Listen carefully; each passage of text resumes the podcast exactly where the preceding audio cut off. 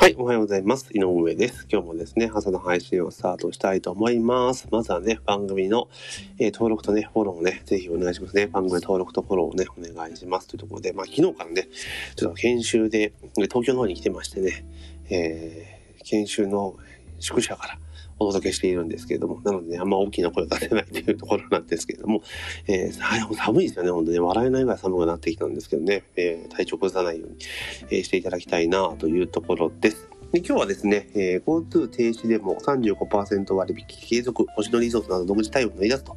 いう記事がありました。で、まあね、ちょっと最近また第3波と言われて、中でね、感染者がめちゃめちゃ増えているぞっていう中で、まあまあ GoTo やってるのはどうなんみたいな批判がね、結構あった中で、まあ2点3点しましたけども、一旦止めると。で、東京に関しては、東京とかね、感染拡大地域に関しては、まあ昨日から止まっているというところなんですが、まあその中で、まあ星野リゾートさんとかは、あの、独自の割引をしますというところで、まあ新規の予約に関しても取らないって話なんですけど、まあすでにも予約済みの方々に関しては、えー継続すると、えー、35%割引ね。うん、な国が出すはずのものだったらもうおじや負担しますよと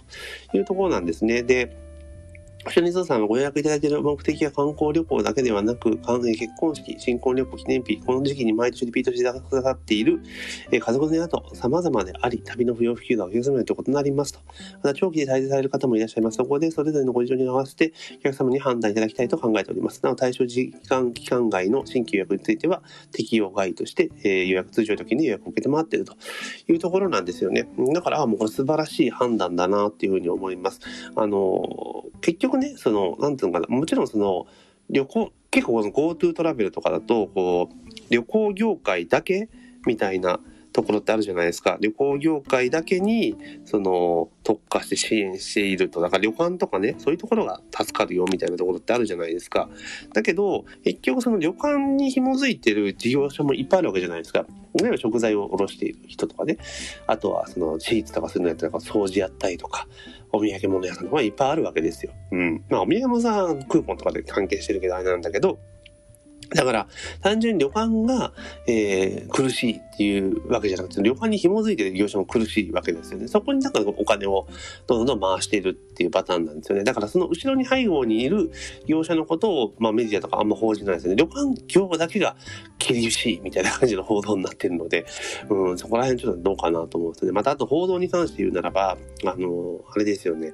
要は GoTo トラベルがやっててね、こんこんこんな感染拡大してるのにや続けるのはどういうことだみたいな、ちょっと論調だったじゃないですか。で、それで政府が止めますと言った瞬間に、えー旅館、旅行業界、旅館は悲鳴をみたいなことに切り替えてるわけですよね。これもどうなんかなと個人的にはすごく思いますね。うん。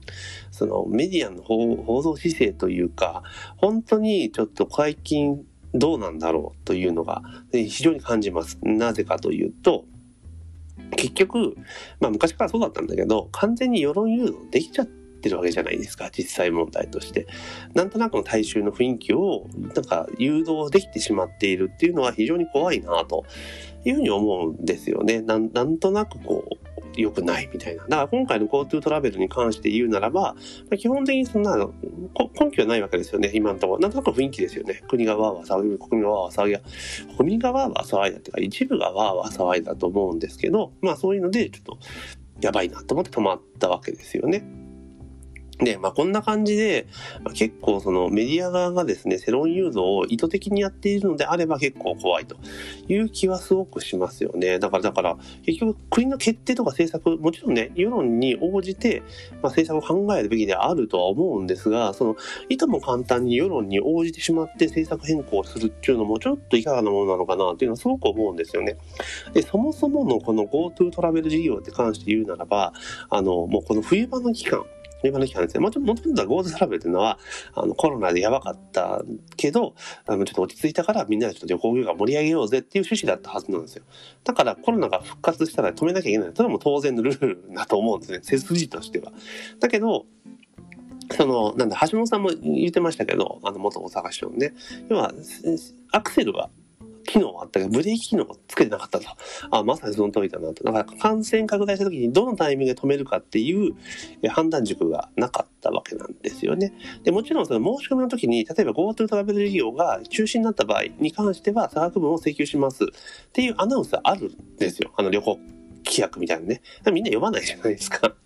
うん、っていうのもある。だから、その冬場のこの時期に感染が拡大するのはもう分かっていたことなんだから、だからもうあらかじめ12月から1月11日までは、えー、GoTo トラベル適用外ですと。えー、もうその期間はもう外しますよと。特に年末人が動くっていう時期も分かってたわけだから、そこは止めますよっていうのを最初から仕込んどいたら、別にこんな大問題にはならなかった。あと停止要件ですよね。この条件になった場合停止をしますと。で、例えば停止してから、停止が発表されてから何日以内のキャンセルはキャンセル料国が負担します。とかね。そういうのをしっかりと決めた上でやらなきゃいけないですよね。だから何でもかんでもこう、勢いで言う、勢いでバーッとね、えー、走り出すっていうところはちょっとどうなのか。もちろんその有事の時ね、緊急事態に、えー、手早くね、えー、進めていくのはすごい大事なことなんだけれども、もうそこから半年ぐらい時間がかかってるわけだから、いやいや、ちょ、ちょ、ちゃんとしとこうぜっていうのはちょっと思ったりしますよね。うん。あとは、その正月期間って言ったら、すごく消費が本来伸びる期間じゃないですか。で、そこの人の、移動を止めるわけですよね。まあ、行く人は行くと思いますよ。実際問題として。行く人は行くと思うんだけれども、だけど動きを止める。で、本来見込んでいた経済活動を止めるっていうことになると、かなり経済に与えるダメージってでかいと思うんですよね。で、どの道そのなんだろう、GoTo トラベルとか GoTo イートとか、まあ、いろいろなところで、まあ、ちょっと消費が戻ってきた感があったのが、ここでまた冷や水かけるわけですよね。うん。だそうなってくると、年明け1月以降とかのね、また状況は、だって、で、現金入ってこなくなっちゃったりとかすると、事業って立ち行かないところとかも結構ありますよね。だからもう、こうなってくると、まああれですよね。まただから、政府が年末越すために、ね、給付金っていうことをやるべきだとは思うけど、でも、じゃあまた給付金出しますよって言っても、今から用意どんでやったんで多分3月とかですよね。うん。で、今から用意どんでやったら、役所の人年末年始休めないですよね。とかなっちゃうので、だからね、この辺ちょっと先を見てマネジメントしてる人はちょっと政府の中にいないのかなっていうふうに思うんですよね。だからよくその、その総理がとか言いますけど、あの、総理は判断するだけなんですよ。実際問題として。うん、政策に対して、まあもちろん自分がやりたい政策に対して、え、官僚指示をして動かしていくことは当然あるにせよ、最終的にそれ細々した事案ですよね。これも判断、最初の判断だけなんですよね。決済するかどうかなんですよ。で、それに関連する資料を官僚の人たちが組み合わせて持っていくと。ただ、官僚の人たちもだから、なんつうのかな、これはまたね、そのマスコミと結託してる人もいたりとかするから、結構具合が悪いわけなんですけれども、うん、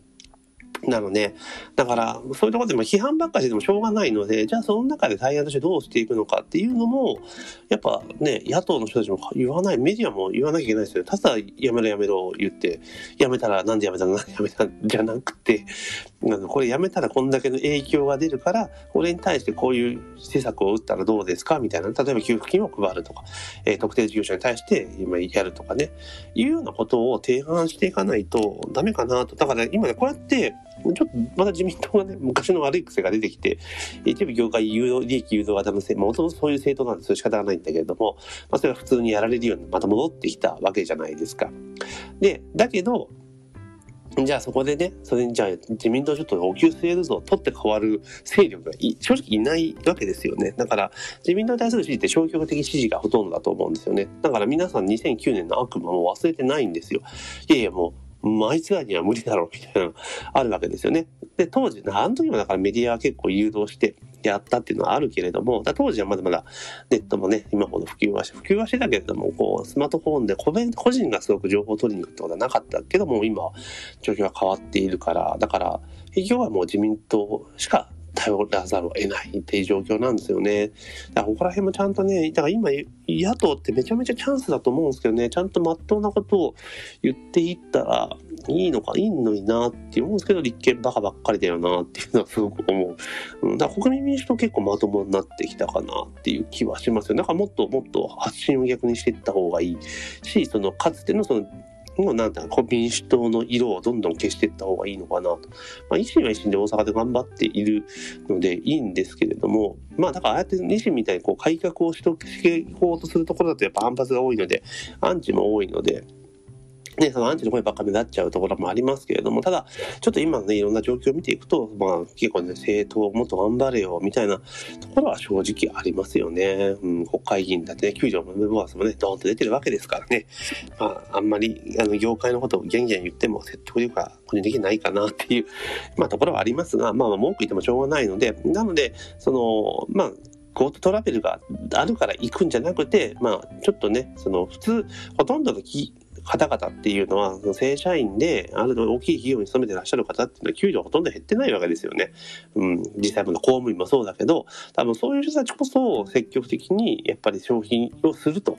いうふうにしたらいいんじゃないかなっていう気はしますけどね。うん。だから、よくこういうのでいくと、例えば、その、ね、所得が高い人優遇とかって言いますけど、でも、営業所得が高い人たちの方がお金を使う額が増えるわけですよね。うん、だからそっちのをもっともっと刺激させた方が逆にいいのかなと。そしたら、その、どんどんね、